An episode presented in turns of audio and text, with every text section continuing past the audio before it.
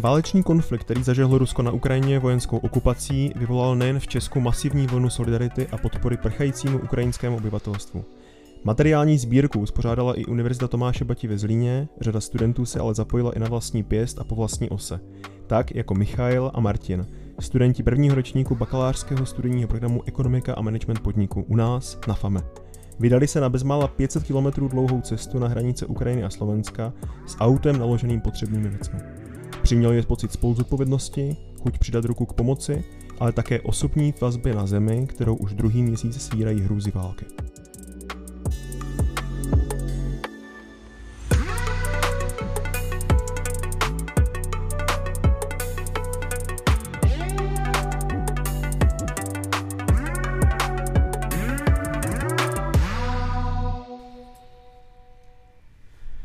Všem zmíněném si dnes budeme povídat. Mými hosty jsou Michail a Martin. Ahoj. Ahoj. Dobrý den. Tak jo, na úplný začátek uh, se mi nedá nezeptat, jak se teďka z nějakého takového relativního pohodlí uh, Česka vlastně díváš třeba ty, Michaile, na svoji rodnou zemi, která je v tom stavu, v jakém je, tím spíš v těch posledních dnech, kdy přichází vlastně informace o tom, že se ruská vojska stahují z Ukrajiny, z některých těch pozic a co za sebou zanechávají. Tak jaká je ta jakoby, prvotní emoce, která tě napadne, nebo která v tobě jakoby, jako převažuje, když se zmíní Ukrajina? Mm. Já osobně myslím, že to je těžko říct teďka, protože Rusko stahuje ty vojska všechny do hranic, ale ještě nejsme jistí, jestli to opravdu dělá a nejen snaží možná převést ty vojska třeba na východ a tam už snažit jinou hmm, jinou, jinou část invází třeba začít.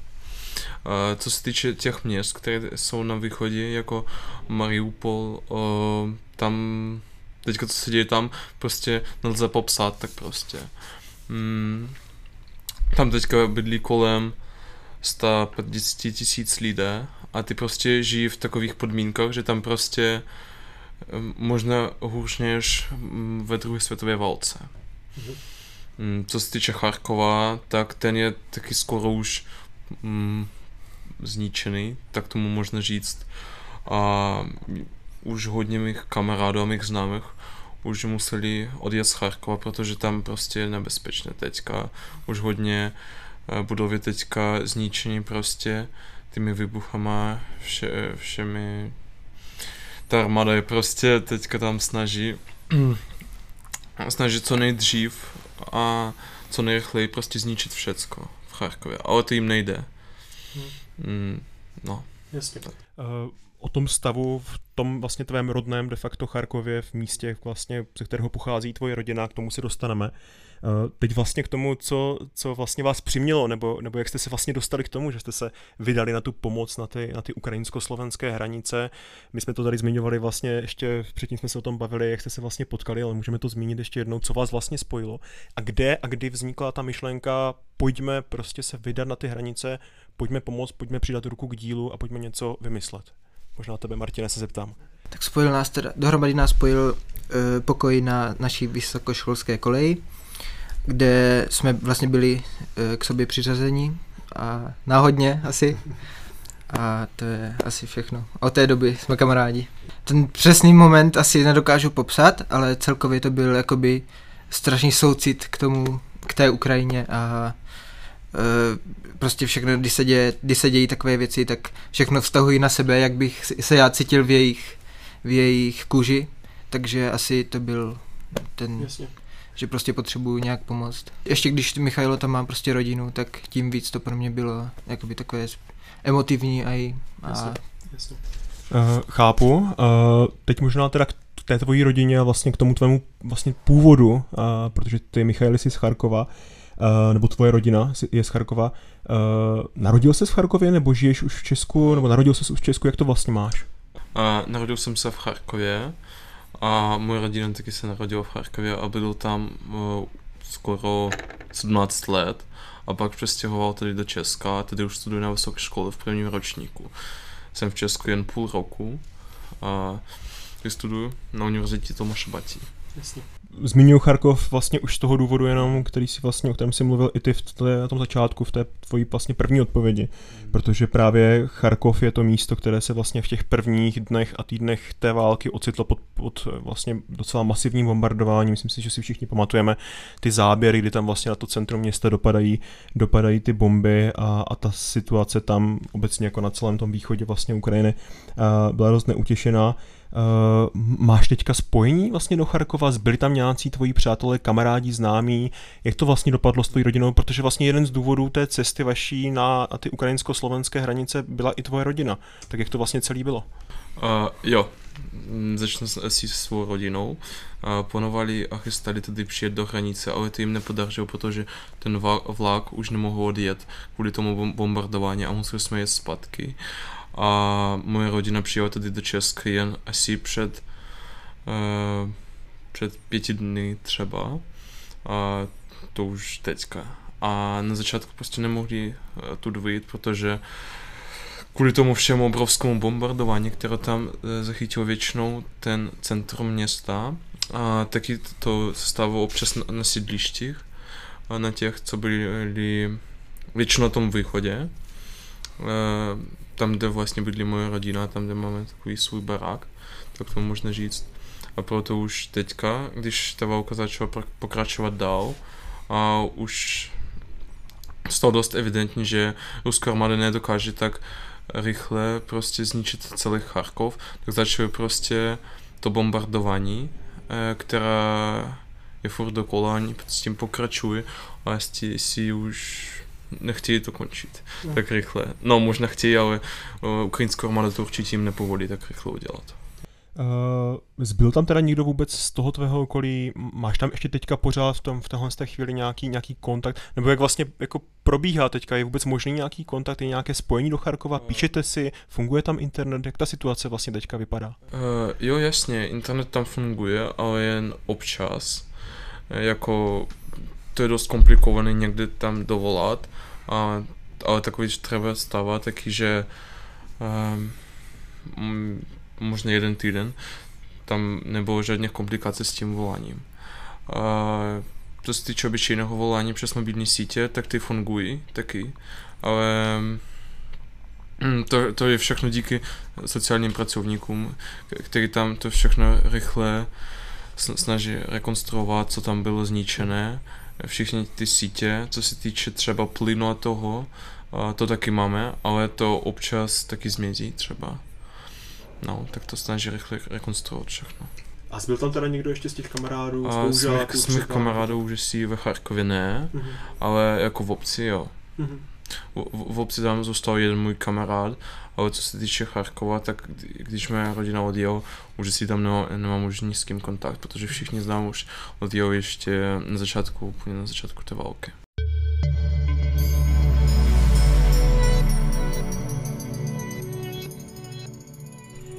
Vraťme se teďka k té vaší cestě přímo na ty ukrajinsko-slovenské hranice, k té konkrétní pomoci vlastně, pro kterou jste se uh, rozhodli, protože během těch prvních pár dní, týdnů a do jste měli do dneška, uh, ta solidarita z Česka byla, můžeme říct, enormní. Všichni jsme viděli v záběrech, v televizích, slyšeli v rádích o kamionech, vlacích, doslova přeplněných všemi těmi věcmi, které mířily na hranice. Uh, v čase se potom ale začaly objevovat třeba informace, že na některých těch hraničních přechodech, ať už polských nebo slovenských, opravdu je ta pomoc už tak velká, tak enormní, že se tam ty věci třeba i hromadí, že už se neví, co s nimi, že už je toho prostě až jednoduše příliš a že se z těch míst stává možná i trochu odpadiště. Tak jaký byl vlastně, jaká je ta vaše zkušenost přímo z toho hraničního přechodu, na který vlastně hraniční přechod jste vlastně zamířili a jak to tam vypadalo, jaký jste z toho měli pocit, možná tebe Martina se zeptám. Tak, zam, tak zamířili jsme na hraniční přechod eh, se Slovenskem, Ukrajině se Slovenskem, eh, konkrétně Višné německé, a vypadalo to tam tak, že uh, už, jak jste říkal, byly ty některé sbírky opravdu přeplněné a bylo tam hodně věcí stejných, které už tam nebyly potřeba a pořád se tam hromadili. To jsme právě zjistili po té naší první cestě tam a už jsme se podle toho zařídili na našich dalších cestách, na naší další cestě a dovezli jsme tam, čeho tam bylo nejméně, nebo snažili jsme se aspoň. Ale ano, bylo ho, opravdu hodně lidí, kteří tam jezdili s kamionama z České republiky prostě s dodávkama. Viděli jste třeba, komu konkrétně ta vaše pomoc jde? Byli jste v kontaktu s nějakou organizací? Bylo to konkrétně na nějakou přímo, přímo jako pomoc, jako materiální sbírku přímo na místě? Jde mi o to, jestli jste věděli, jak k čemu ty věci budou použity a že se tam třeba prostě nebudou jen tak někde válet a podobně. Mm-hmm. Uh, jo, viděli jsme tam to všechno. Uh, jak to tam funguje jako úplně. Tam je takový třeba... Mm, tam je hodně stanů, tam stojí. Uh, to se dělí všechno na nějaké takové sekci. V každé sekce je určená um, třeba jedna sekce je určená většinou pro ty věci a funguje třeba prostě jako nějaký sklad pro ty věci tam lidé mohou přijít a vzít si všechno, co chtějí, všechno, co potřebují a ve kterémkoliv množství to chtějí. Protože tam toho měli opravdu hodně, taky úplně na začátku té hranici. Tam jsou tlumočníky, já, já jsem tam byl jako tlumočník, taky snažil tam pomáhat. Dál tam jsou stany, v těch stanách je, jsou lidé, kteří zodpovědní za ubytování těch uprchlíků a taky za dovoz, za dovoz do toho ubytování. Tam byli lidé z Česka, z Německa, z Polska, ze Švýcarska a z Francie si. Mm-hmm. A každý snažil poskytnout nějaké ubytování, co nejvíc lidé dovést do té hranici. Dál tam byly stany i hned zatím. Stále tam byly stany Červeného kříže, které poskytovali nějaké jídlo a pití, jako čerstvé už, třeba nějaké polevky, které tam vařili na tom místě. A taky nějakou um, nějakou zdravotnickou pomoc, třeba nějakou zdravotnickou ochranu pro ty lidi, protože tam bylo hodně těch starších lidí, kteří to potřebovali po tom přechodu, protože ta cesta ve vlácích, která, která byla na Ukrajině, tam třeba jeli kolem dvou dnů, prostě tam museli stát v těch vlákech, protože ty byly plní prostě a tam se to nedalo projet. No, tak a dál tam byly ještě stany, které byly určeně jako ubytovaní na, přes noc pro tě uprchlíky a taky takové parkoviště, tak tomu možná říct, eh, odkud prostě jeli autobusy do Košic většinou, do Slovenska, do Česka a taky do jiných států Evropské unie. Uh, Vraťme se ještě k tomu primárnímu důvodu, nebo jednomu z těch primárních důvodů té, té vaší cesty. To byla vlastně i, pokud vím správně, tvoje rodina, respektive pokus nebo, nebo snaha o to je právě dostat z těch hranic. Eh, povedlo se to na první dobrou, jak to vlastně probíhalo, případně narazili jste na té cestě na nějaký problémy, na nějaký potíže, byly tam nějaký momenty, kdy vám prostě padaly klacky pod nohy, tam se obou, je to na vás, jak se rozdělíte? Ano, primárně bylo eh, vlastně, že jedeme tady pro Michailovu rodinu, nebo že, že chceme z těch hranic jakoby prostě dostat k nám, ale bohužel jsme úplně přesně nevěděli z prvou počátku, jako kdy tam přesně budou, no tak protože opravdu se nedali moc získávat informace z té ukrajinské strany a tak, takže jsme úplně přesně nevěděli, věděli jsme cca asi v rozmezí čtyř dnů. A jinak jsme prostě se snažili co nejvíce pomoct. A například jsme tam jakoby, uh, jakoby i jiné Ukrajince jsme rozváželi dále do, uh, do, na Slovensko, prostě kam chtěli. Mm-hmm. Takže víceméně jste to využili, že když už jste byli na tom místě a vlastně tu nejistotu, kterou jste měli vlastně ohledně toho příjezdu, hodně toho času a vlastně i místa, potkání se s nimi, tak jste aspoň ten čas zúročili, že jste pomáhali vlastně těm lidem uh, okolo, kteří tam přijížděli. Ještě, ještě bych chtěl říct, že...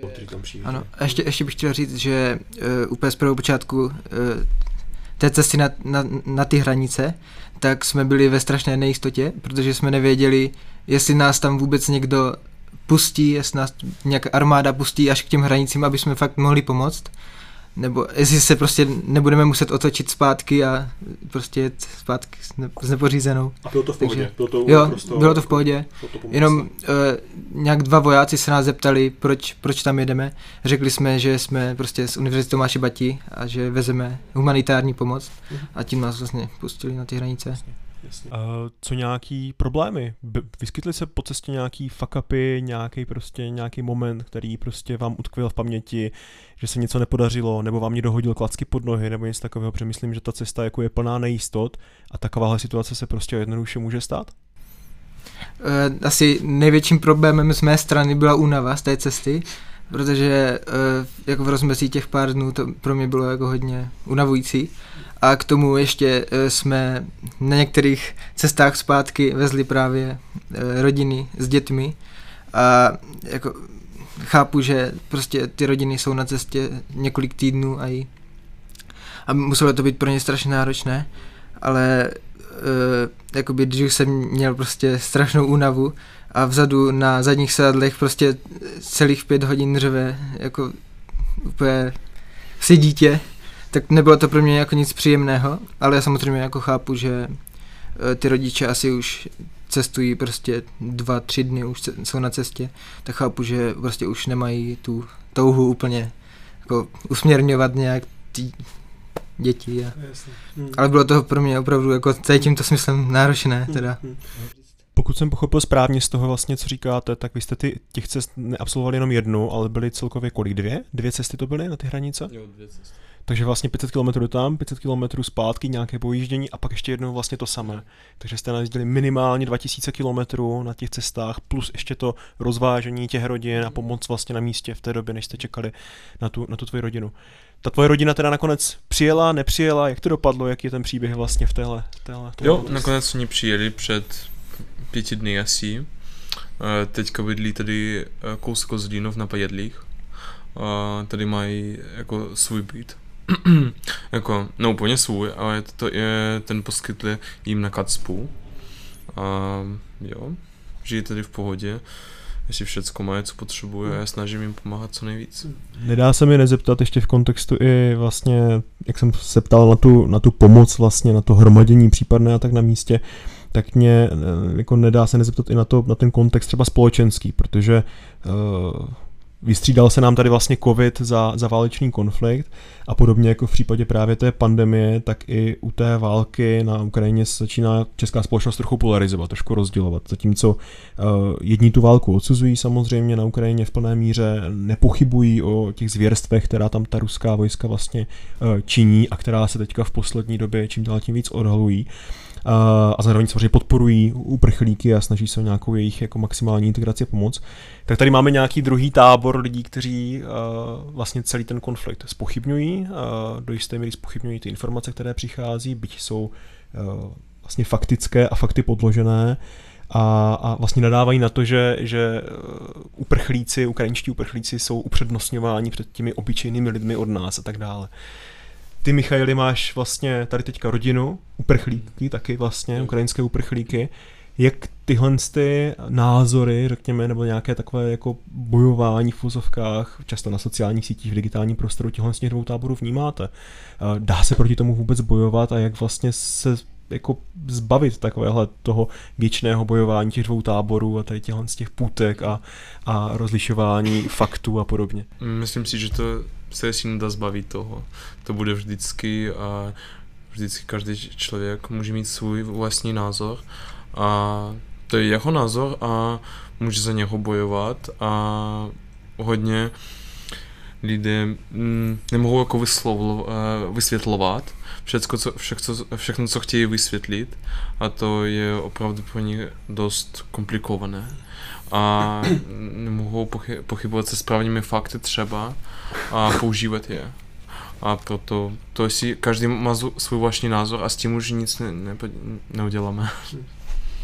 Já si myslím, že je to někdy opravdu smutné, že tady, takový lidi tady jsou. Těm lidem bych prostě vzkázal, ať se tam jedou sami podívat na ty hranice třeba, aby prostě viděli, jako co tam, že prostě rodiny zůstaly bez domovů, někdy prostě bez členů vlastní rodiny. A jakoby přijde mi to jako urážka těch, těch lidí, prostě, kteří tak trpí. A jakoby tady někteří lidé to prostě spochybňují, to, jakože mě to hlava nebere a jako někdy mi to prostě aj štve, prostě. Jako jsou to prostě fakta, tak prostě tomu by se jako mělo věřit, takže. Šlo mi je ten tvůj pohled, protože bez pochyby se pohybuješ na sociálních sítích, čteš ty věci, vnímáš je, vnímáš určitě i ty názory nebo slýcháváš je ve společnosti. A zároveň je tam ten fakt, že se to dotýká i tebe niterně, skrze tu rodinu, která uprchla před válkou, viděla ty zvěrstva, zažila to, pocítila vlastně uh, celou tu krizi, tak uh, jestli tě to třeba vnitřně štve, rozrušuje, uh, jaká je ta emoce s tím spojená?